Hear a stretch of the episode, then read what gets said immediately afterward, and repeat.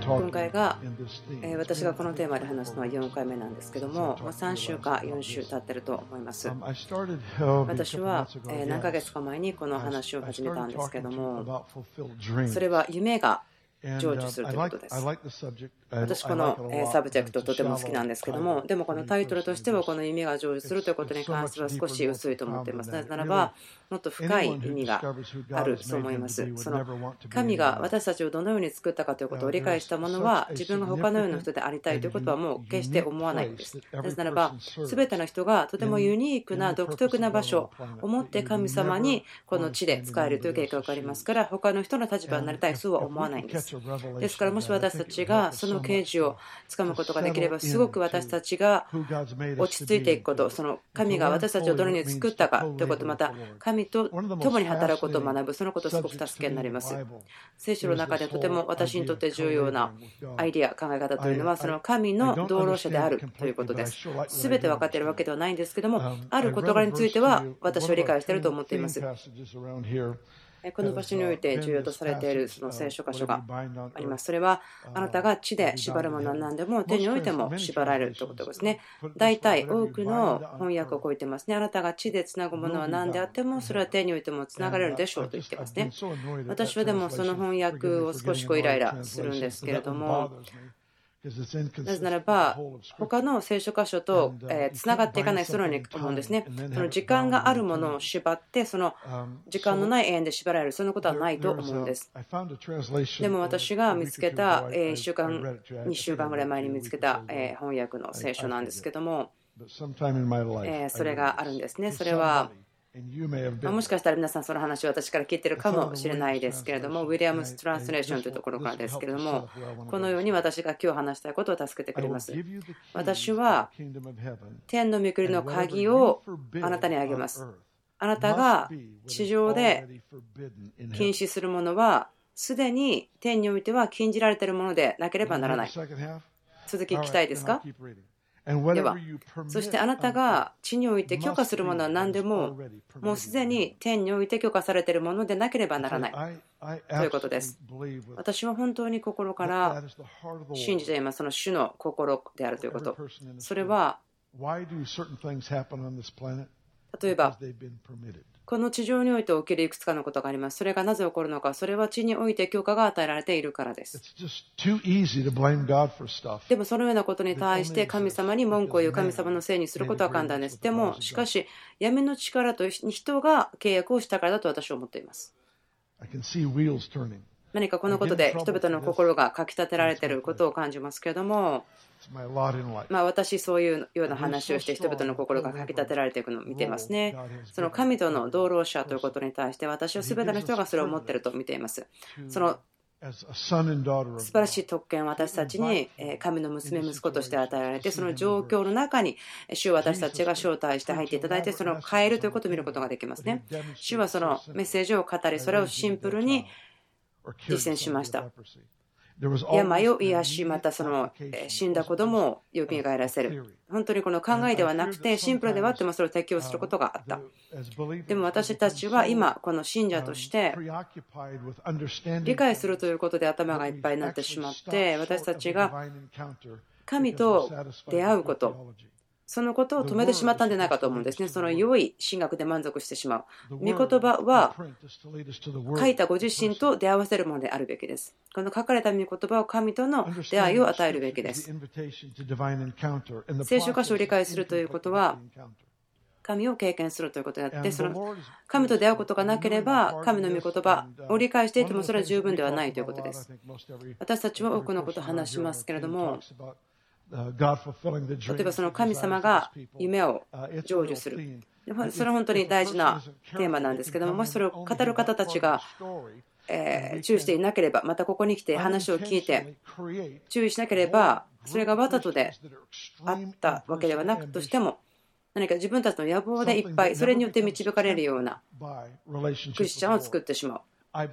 神様との関係によって作られたものではないものを生み出してしまう。今日これから話したいことはこういうことが入っています。ベニさんがですね何年か前に鳥なしの祈りのことである本を読んでいました。その、えお医者さんですけども、その心臓移植をする方ですけども、その2つの心臓、まだ動いていますけども、テーブルの上に別々に置いたとしましょう。そして一つ一つが、えー、別々に行動していますけども、触れる、触れさせると一緒に行動が始めます。それは信者が父の心に触れて私たちの働き方が変わる、そのようなことでしょう。分かりますか？または、例えば私が、えーちょっとまあこの話し方というか言い方は少し聞いた人にとってびっくりしたりとかまたはあの嫌な感じがするかもしれません。でも私それは嫌な感じを与えようとするんではなくってまあ人々が考えることができるようにと私すごく強調するようにこのように話しますね。私が言いたいことはこれですね私が新しい人を自分のチームの中に入っていただくときに、まあ、例えばダニーさんとしてみましょうか。ダニーさんですね、ダニー・シルクさん、えー、素晴らしいビジョンがあり、えー、本当に非常に素晴らしい賜物があり、多くの神様の油注ぎがあります。そして神様がこの方を用いていることはすごく分かりますし、影響を多くに与えていますが、でも私が誰かを自分のチームに入れて働いてもらうときに彼らのビジョンを私最初は注意払いません。無視しています。でも彼らが私のビジョンが持っていると分かったらそこに変化があります。彼らが私のビジョンがあると分かったならば彼らの持っているビジョンによって私が持っているビジョンがもっと立て上げられるその良い影響を受けるそれは分裂をもたらさないものなんです。どのような良い考えであっても2つのビジョンというのはそれは分裂をもたらしますね。自分たちの上に置かれた方のビジョンを私たちが自分たちのものとするのに失敗するならばそれは分裂をもたらしてしまいます。主も聖書箇所でこのように語っていますけれども、まあ、これも少しこう、まあ、物議を醸し出すような場所なんですけども、まあ、自分は最近そのようなこう、えー、議論のあるような場所に何かこう引き出されていますので、まあ、それを続くのもいいかもしれません。聖書ではこう言ってますね。あなたは私と共に集めるのか、または散らすものであると。集めるのか散らすのか。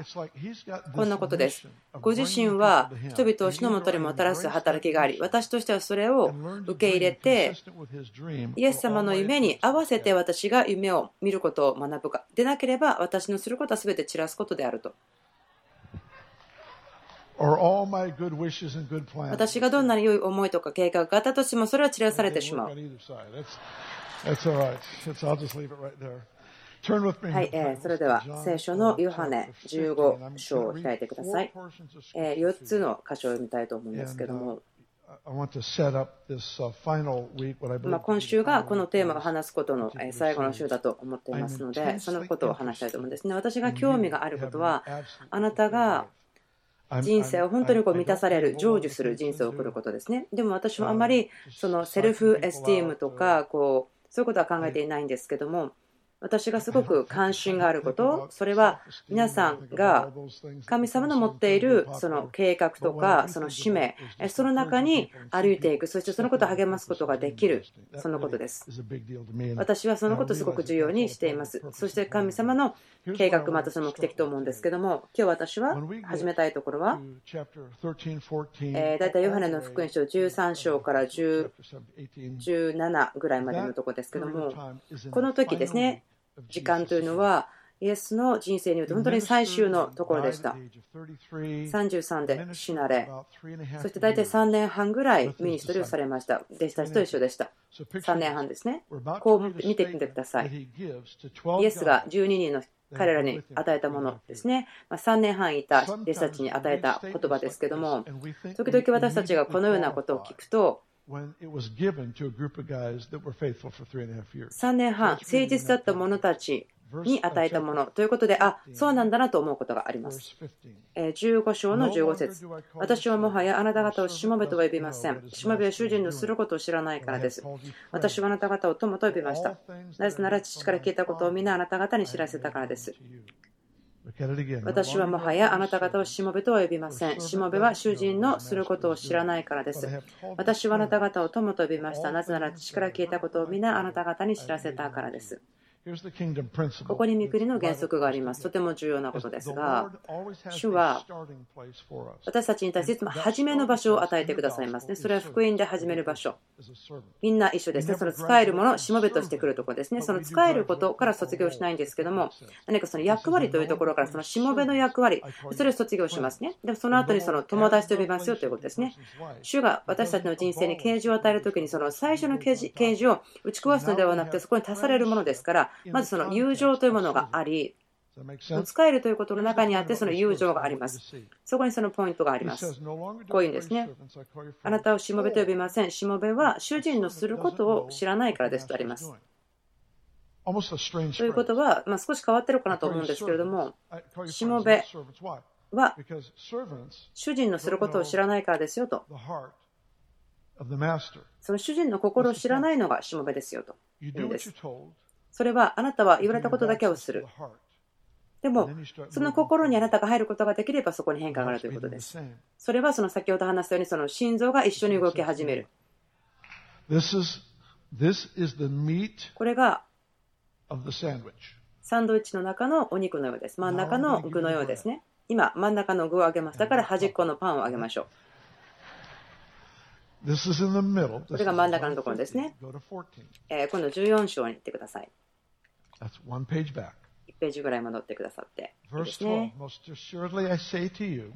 He who believes in me, the works that I do, he will also do greater works than these. 誠に誠にあなた方に告げます。私を信じる者は私の行う技を行います。それよりもさらに大きな技を行います。私が父のもとに行くからです。また私はあなたが私の何によって求めるものは何でもそれをしましょう。父が子によって栄光を受けるためです。何でもそれをしましょうとあります。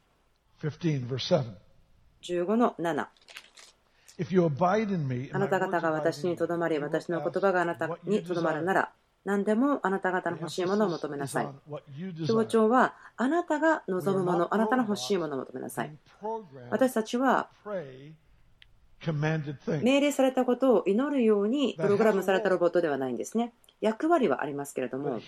でも、ここで主がはっきりしているのは、主は私たちの望みに心を開いてくださっているということですね。これは関係というところです。私たちの前に置かれたその関係はこのようなものですよ、こうなるべきですよとその手本と言いましょうか、見本です。ですからその約束をこの10人の弟子たちに与えています。あなたが私にとどまり、私の言葉があなた方にとどまるならば何でもあなたの欲しいものを求めなさい。16の24。あなた方は今まで何も私の名によって求めたことはありません。求めなさい。そうすれば受けるのです。それはあなた方の喜びが導したものとなるためです。あなた方は今まで何も私の名によって求めたことはありません。求めなさい。そうすれば受けるのです。それはあなた方の喜びが導したものとなるためです。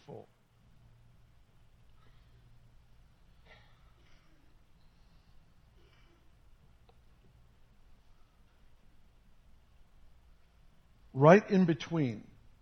この素晴らしい約束がありますけれども、それはあなたが望むの何であっても、そういうことが書いてありますね。でもこの書いてあることで、シフトしていることはその関係ということですね。一つの心。私たちの心が主に近づけられて同時に鼓動を始める。ですから、何でも欲しいものを願いなさいというその許可を与えられるということ。最近ある方が来て私のところにこう言った方がいるんですけども、まあ、多分欲求不満だったりとか、また痛みとか、そのようなところから語っていられたんだと思うんですけれども、こう言ったんですね。その方は、私は多くの夢とかビジョンがありますけども、何かそれらは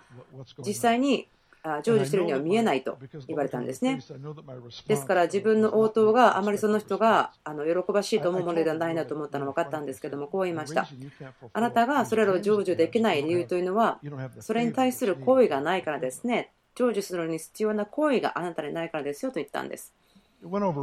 私、その人をすごくがっかりさせてしまったのは明確でした。行為がないんですよと言ったんですね。聖書を見てください、学んでください。ここにすごくま自分にとっては変わってると思える場所があるんですけども、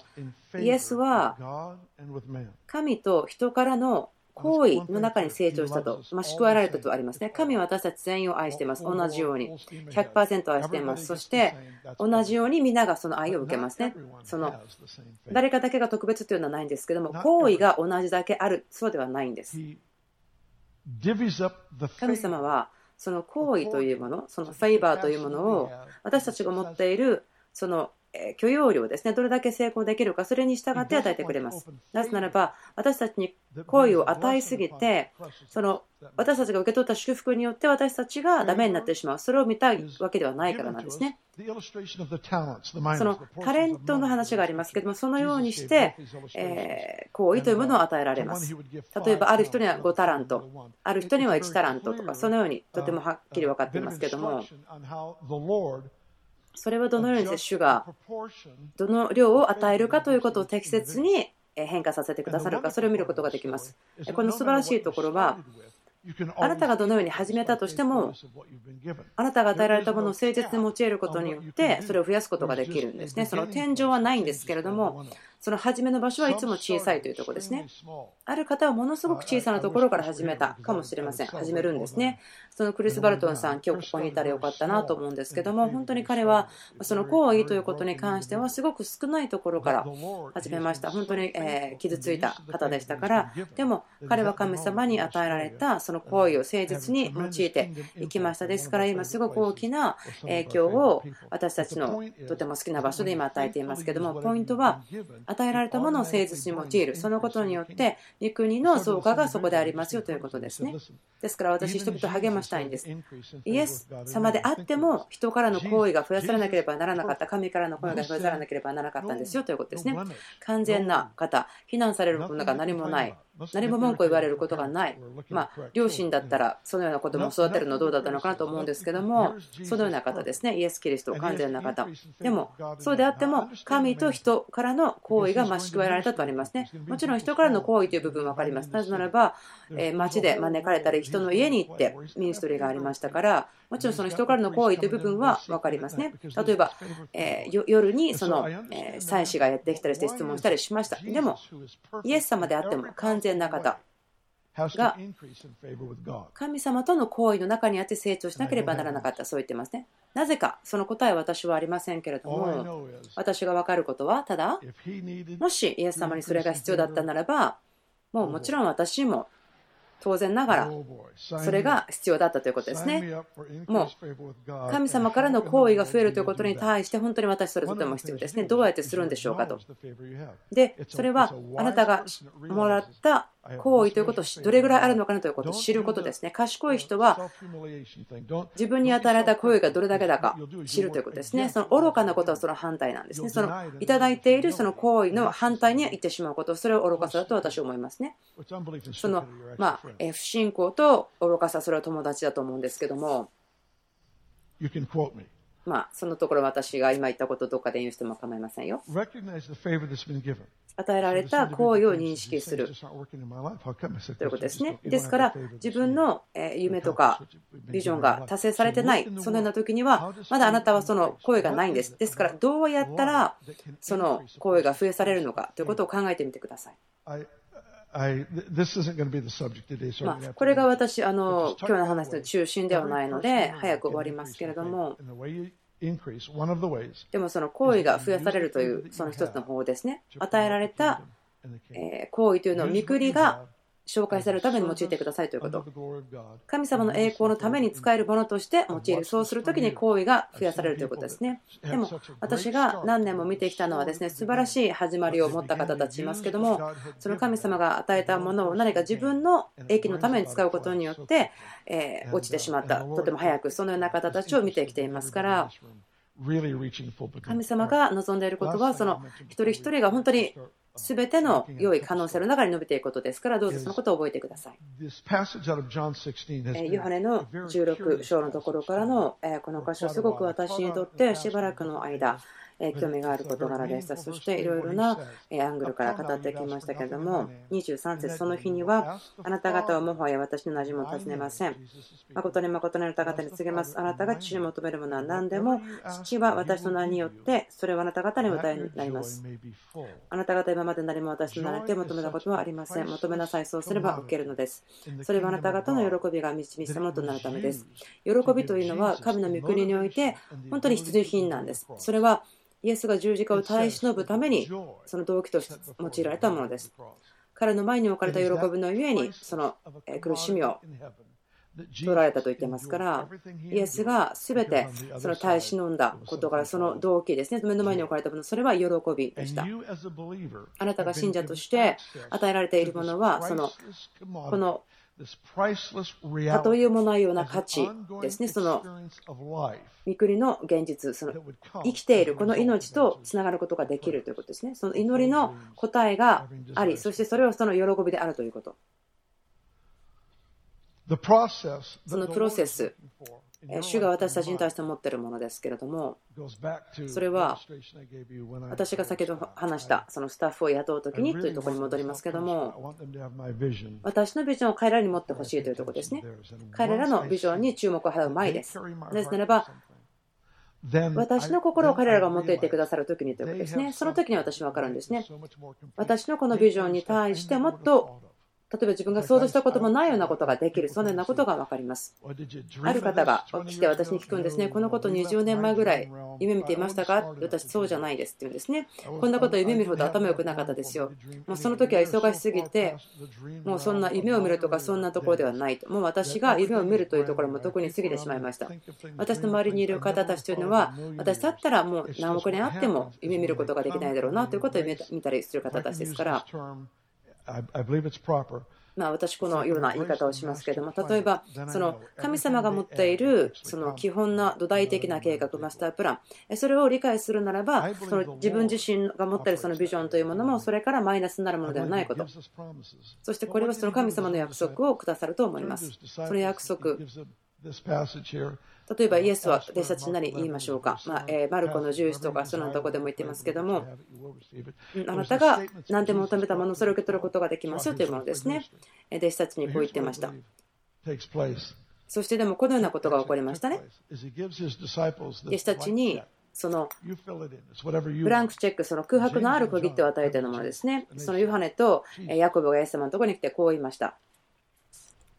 主よ。もしあなたの御心にかなっているならば、私たちがしたいことは、このサマリアの町の上にその火を下ろして、この村全部を全滅させてしまいましょう。もちろんこれはあなたの栄光のためですよと。その人々を全焼の捧げ物としてあなたに捧げますよと。でもイエスはそこで叱るんですよね。でもイエス様は何て言ったんでしたっけ？でもイエス様は好きなものを求めなさいと言って、そしてこの弟子たちは叱られたんですね。でも、イエス様はあなたは何でも求めていいですよって言ったことを変えてはいないんですね。すごく面白いと思うんです。あなたが愚かなことを求めない限りとは言ってないんですね。なぜならば、そこには関係ということが背景にあるからですね。欲しいものを何でも求めてください。で、弟子たちは、この人たち殺していいですか？で、イエス様はノーと言いました。でもそこには、あなたが欲しいものを何でも求めなさいというものがあります。わかりますか？それは、近くに来なさい。私たちの鼓動を一緒に打たせましょう。私、夢見てるところがありますけども、でもそれを成就することは私の喜びですよということ。この地上でいろんなことが起きています。それは人が許可を与えたからです。神様がもちろんチャージですと言いますけども、神様はチャージですけども、コントロールしてないところもあるんですね。その支配ができない、コントロールがでからではないんです。私の E メールアドレスは、クリス・バルトン。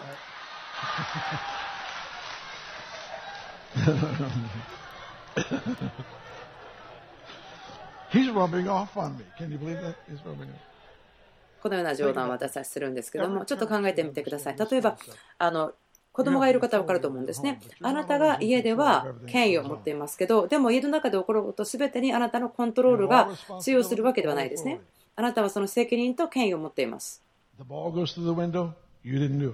でも窓からボールが出ていってしまった、割れてしまった、そのことあなたは知らない。そういうこともありますね。その最後にえ話をしたいと思うんですけど3つのことですねすごくえ深いことだと思うんですけどもこのえプロセスの中の話ですけどもヨセフです。彼は夢を見る人。でもその夢によってま時々彼は問題にえ落ち込んでしまったんですね。そしてまた彼のお父さんがまある意味この問題の立役者というかなぜならばえ特別なお洋服を作ってあげたりそのような特別なま甘やかしたそんなことがありますね。ですからお兄さんたちはもちろんやきもちを焼いたことがあるでしょう。えー、いろいろな色のついた中服というふうに書いてありますね。その大きな試練に準備されてしまったということでしょうか。ヨセフは彼自身がリーダーシップ、またその影響を与えるものとなる、そのような夢を見ました。そしてそのことをお兄さんたちに喜んで話したんですけれども、まあ、それはある意味、まあ、不幸なことにというふうに言いましょうか。でそのことによってあの別にお兄さんたちは自分の弟たちのしもべになって使えるそれを喜んだわけではないので、まあ、結果的にそのことによってヨセフは殺される計画を立てられてしまったわけですから、まあ、ストーリー的には皆さん大体知ってると思うんですけども彼は売られてその牢屋に入りでも結果的には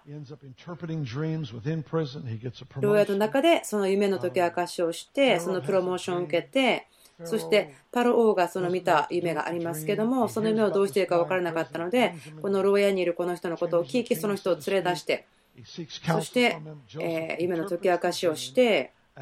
でも王は言うんですね。あこの夢の意味は分かったけども、そのことを実現させる人がいない。と思って、パロ王はそのヨセフをそれをするための大臣として選んだわけです。王の右の手のものとなって、そのエジプト全土において、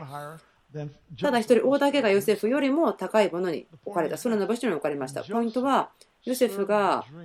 パロの夢に仕えたときに、ヨセフ自身の夢も成就されたというところです。また、ある女性がいました。エリシャが、えミニストリーをした人ですけれども、とても深いストーリーだと思います。エリシャは、was uh, he would he would make this little journey 旅行中でした。何かある場所から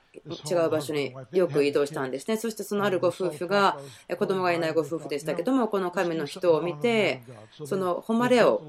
与えるために、その尊敬をするために、この方のために何かしましょうと言って、その屋上に何か部屋を作りましたね。その机とかランプとか。起きましたそしてその預言者がここを通るときにどうぞ来てくださいと言って歓迎したんですね油注ぎに対してその誉れを与えたかったんですですからこの預言者の個人的な安息の場所になりました来てその預言者としてするべき仕事をして彼のところでそのこの家で泊まり安息した休んだ預言者はある日この奥さんの方を見て彼女の心奥深くにあった夢を見たんですねでもその夢は何年も前に死んでしまったんですそのようなもう死んでしまった夢持ってる方いませんかその夢がすごく痛く痛み持つような死んでしまった夢がある方ですね。もう死んでしまった夢。で預言者が彼女を見て来年の今頃あなたには息子がいますよと言ったんですけど彼女はまあ預言者を叱ったんですね。そのようなこと言わないでください。嘘をつかないでくださいと言ったんです。私の感情をもてあそばないでください。私はこのこともとっくにもう委ねて諦めてしまいました。そういうふうに言ったんですね by this time next year you'll have a son. そして彼女は彼女の夢をその次の年に息子をいた時にその夢に気がついたんです。油注ぎに対して誉れを与えることによって彼女はその夢に気がついたんです。あなたがこの聖書を読んだ時この人々その彼らの夢が成就したというのを見た時に彼らの夢が成就した理由としてその夢を追いかけたからではないと思うんです。誰一人としていなかったと思います。もし私たちが注意しなければということがありますね。私たち夢とかビジョンの話たくさんしますけれども、注意深くなければ何かこう違う種族の信者を作ってしまうかもしれません。それはそのまあ、えー、自分の達成とか自分たちの夢が達成されることによって何か動いてしまう者たち。それは私たちからすごく離れたところになるものですね、まあ、他の聖書の中の人ですけどもある未亡人の方ですね。もう死ぬ準備ができてました。最後の食事をこれで作ってということですね。自分と子供のために最後の食事を作って死にますという人でしたそこにエリアがやってきたんですけどもこういうんですね。私すごくお腹が空いているので私に何かパンをくださいませんか？と言うんです。でもその女性は、いや、もう自分と子供にこれを作っても死ぬ準備ができていますから、これを食べて死ぬんですと、まあ、随分落ち込んでいた方だと思うんですけれども、でもその預言者はこう言ったんですね。まず、でも私にそのパンをください。と言ったんですね。まあ私、えー、説教者の方がこれをするのを聞いたことあるんですけど、まあ、人々にこう言うんですよね。あなたが持っている最後のもの何であってもください。そうすれば神様はあなたに尊敬を与え、誉れを与えますよ。でも私が言いたいのはそれをしないでください。神様からの言葉でない限りそれをしないでください。素晴らしい原則であっても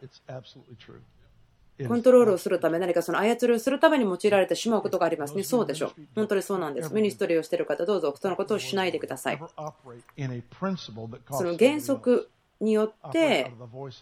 動いて、その他の方にリスクを与えることはしないでください。例えば私、個人的には自分が神様の声が聞こえないときには、もちろん聞きたいですけど、それがないときには、原則によって、ま自分自身であるならばリスクを取ることもしますけれども、でも他の方にそのリスクを原則を行いなさいと言って与えないでください。神の言葉によって、まあ、そのリスクを与えるならあるでしょう。ちょっと横道にそれましたけども、エリアがこの未亡人のところに来て、どうぞ私にその最後のあなたの食べ物をくださいと。言って彼女それをしたんですけど結果的には彼女の家は本当に豊かになりました。小麦粉と油をすごく増加させてくださったので家族全員が絶対こうかけることがないぐらい豊かにされました。それは豊かさのゆえです。豊かに与えたことのゆえです。またその誉れを与えたということですね。その聖書を見たら分かるんですけどまたそのマリアがいます。彼女はこのマリアはイエス様の足を涙で洗いまたその髪の毛で拭いたものですけどもそのラゾロを蘇らせてもらったそのマリアですけども彼女はその礼拝の人生を選んだものですけど多くのことから学ぶことできますそれはそのオーナーをするということ誉れを与えるその尊敬を与えるということですね。ヨセフもリーダーの夢に使いましたね。原則は主があなたの人生の最後の頃に振り返った時にあ自分の心にあったもの全部しました。でもそれを言うことができるのは本当に少しの方たちだけということを知ってますか別にそのことを私言いたいのはあなたを恥ずかしめるためとか厳しい意味を持ってとかそういうことではないんですね。全く反省しなさいとかそうでは全くなくて。でも反対に私皆さんを励ましたいんですね。招待したいんですねイエス様の望みその原則というのはあなたの夢が成就する。でもそれはあなたが他の方の夢に使えることに対してですよ。とその変わっているところがありますけども。誉れを受けたいと思ったらあなたがその誉れを受けることを忘れて他の方に誉れを与えることによって受けます。また打ち破りが欲しければあなたが持っているものを与えることによってそれを受ける。んですね。ブレイクスルーというのは与えることによって与えられます。主は私たち一人一人の目を見てですねこう言うんですね。私の心の喜びはあなたの夢を成就することですよ。私はあなたにその喜びという領域に入ってほしい。もう他の人から見ておかしいと思われるような喜びで満たされてほしい。そのようなものです。もう笑いすぎて顔が痛くなっちゃうぐらい、その嬉しくて笑いすぎて顔が痛くなっちゃうぐらいになってほしいんですよということです。それは主の心です。子供がいらっしゃる方たちどれぐらいいますか、まあ、例えば10歳以下のお子さんがいる方たちですね。そのお子さんたちがもうなんかコントロールできないぐらいもう笑い転げてるのってすごく素敵ですよね。私何年か前にあのスタッフの方いたんですけどもその方が買ったそのエルモのおもちゃがあったんですけどそのただエルモこれ笑ってるだけなんですね。笑ってるだけで立ち上がって笑って立ち上がって笑ってそんなおもちゃだったんですけどああ今日あのそれをここ持ってくればよかったかなと思うんですけどもその笑うということとかその喜びということ何かそれは主の持っていることなんですね。主の思っていることなんです。そしてそれはみんなへのためのものですね。でも受け取るにはこうするんです。あなたの心を神様の心にまず触れてもらってください。そして、あなたが以前夢見ることができなかったことを夢見てください。聖書を読んだら分かります。イエス様はこう尋ねていますね、ほとんど。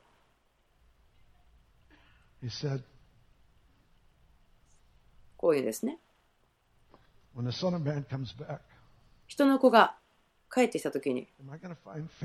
私は信仰を地上で見ることができるでしょうか？なぜ信仰なんでしょうか？なぜそのようにイエス様が求める、尋ねるんでしょうか？なぜならば、父が誉れを受けてほしいからですね。聖書が言っているのは、信仰がなければ神を喜ばせることはできないと。ですから、それが中心的なことなんです。中心となるところなんです。こう言いましたね、弟子たちに主は。働き手のために祈りなさい。修学のために祈りなさいとは言ってないんです。働き手の数によって収穫の量が決められてしまうということです。来ることは準備ができているんです。驚きです。神様、人々を、ま、この町の人を救ってください。別にそういうふうにして祈ってもいいと思うんです。自分も祈ってきました。でも、イエスが教えた祈りは、働き手のために祈りなさいということ。それは、働き手のサイズによってまたその彼らがメッセージすること、どういうことかによってその収穫が決まるからです。わかりますか？主の心というのは、そのミッションに対して、私たち今朝ですね、そのモザンビークにいるジュリさんから聞きました。またその、えハイリー・ベーカーさんたちからも先週聞きましたけれども、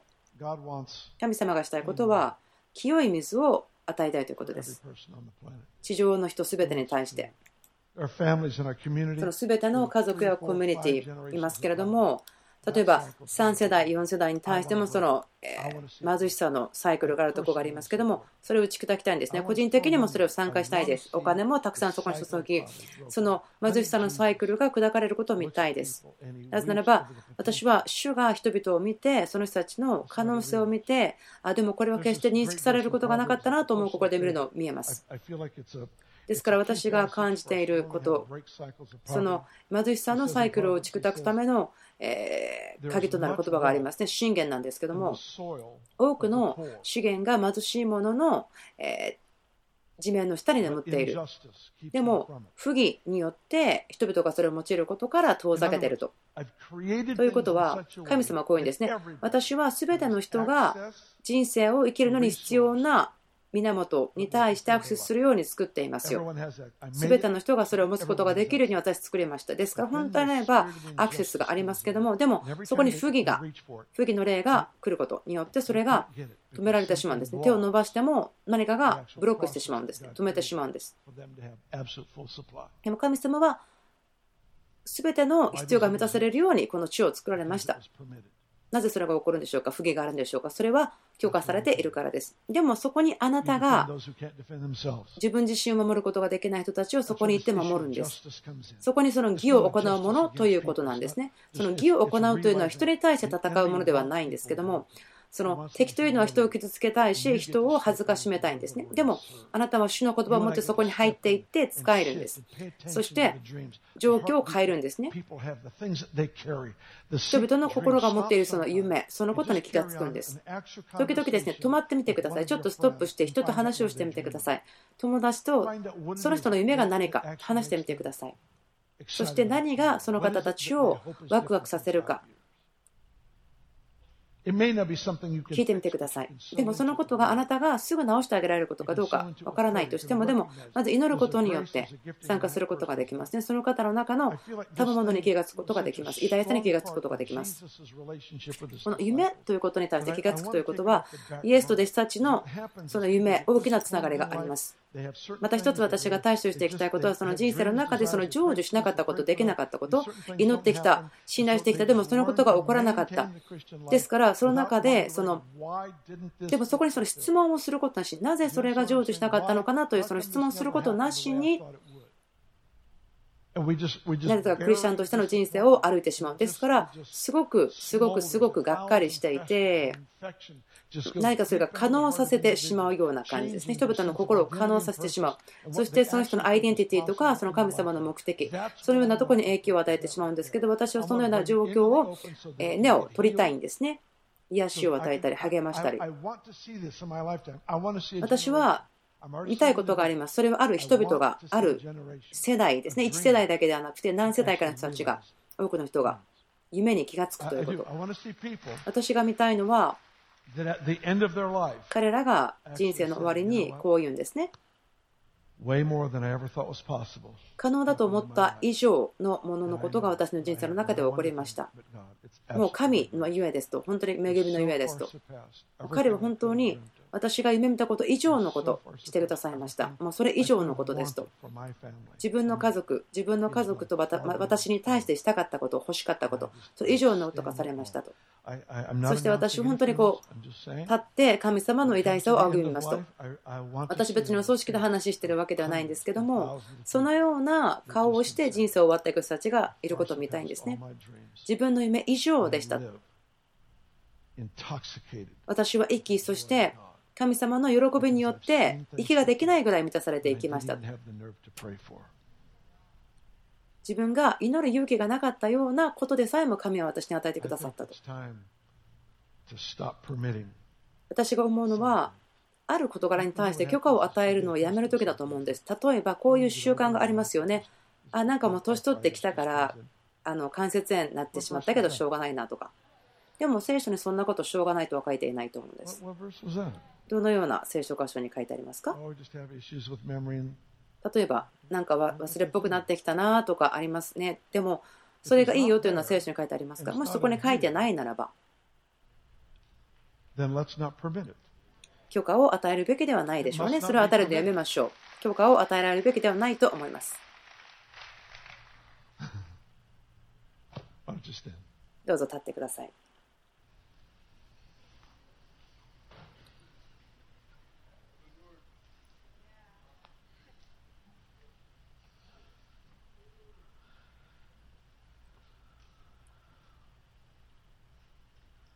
It's just nice to see you.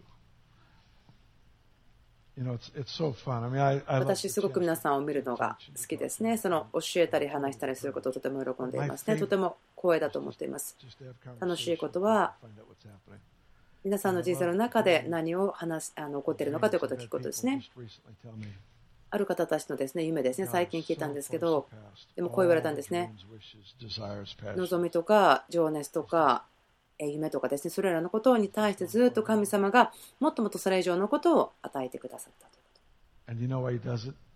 なぜ神様がそれをするんでしょうか？それはあなたの喜びが満たされるためです。神様の夢とは何でしょうか？国々ですか？子供たちですか？そうです。貧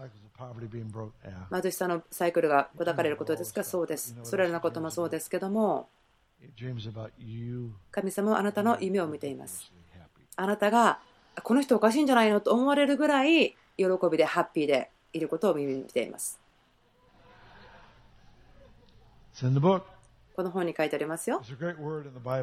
聖書の中のすごく良い言葉があるんですね。何かその喜びということで、まあという言葉を使われているんですけども、私たちが普段使う言葉ではないんですけど、ある方の、えー、たちの使っている聖書のその翻訳では、その MERS という言葉がありますけれども、その意味はですね、まあえー、ディック・ジョイスさんがリリニューアルが始まった時ですね、その話をされたんですけども、マースという言葉の定義は、喜び、それはもうなんか、ハッピーすぎて、周りにいる人を嫌な気分にさせるような喜びということですね。私、そういうの見てきました。あなた方のうちのある方たち、そんな感じになってたの見たことありますね。ある方たちのそのおでこにそう書いてありますよ。そのようなマースという喜びとって書いてあります。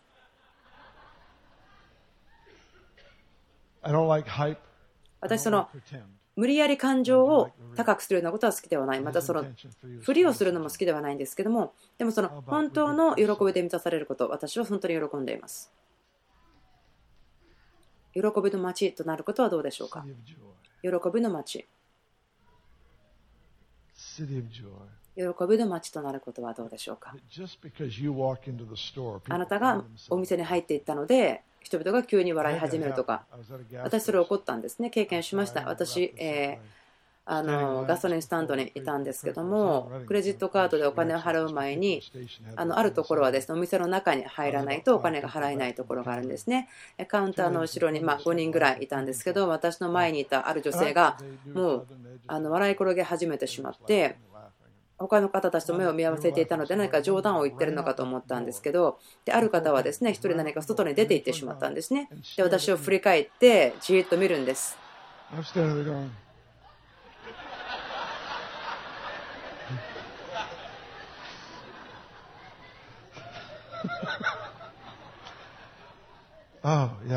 はい。そうです。そのあなたはそのようなものなんですね。ああ、彼女はあなたにあったんですね。お父さん、このことを祈ります。私たちがキリストの体として、そのテレビで見てる方、ツインビューの方、この映ってしまうような喜びを持つことができますように、その夢が成就することによって、どうぞ教えてください。あなたと共に夢を見ること。を。そしてあなたが私たちを信頼してくださることによって、私たちの夢をあなたが信頼することができるように、そしてあなたの皆に一番高い誉れが当たることができますように。ですから、そのレディングがその喜びの街となりますように。レディングが喜びの街となりますように。アーメン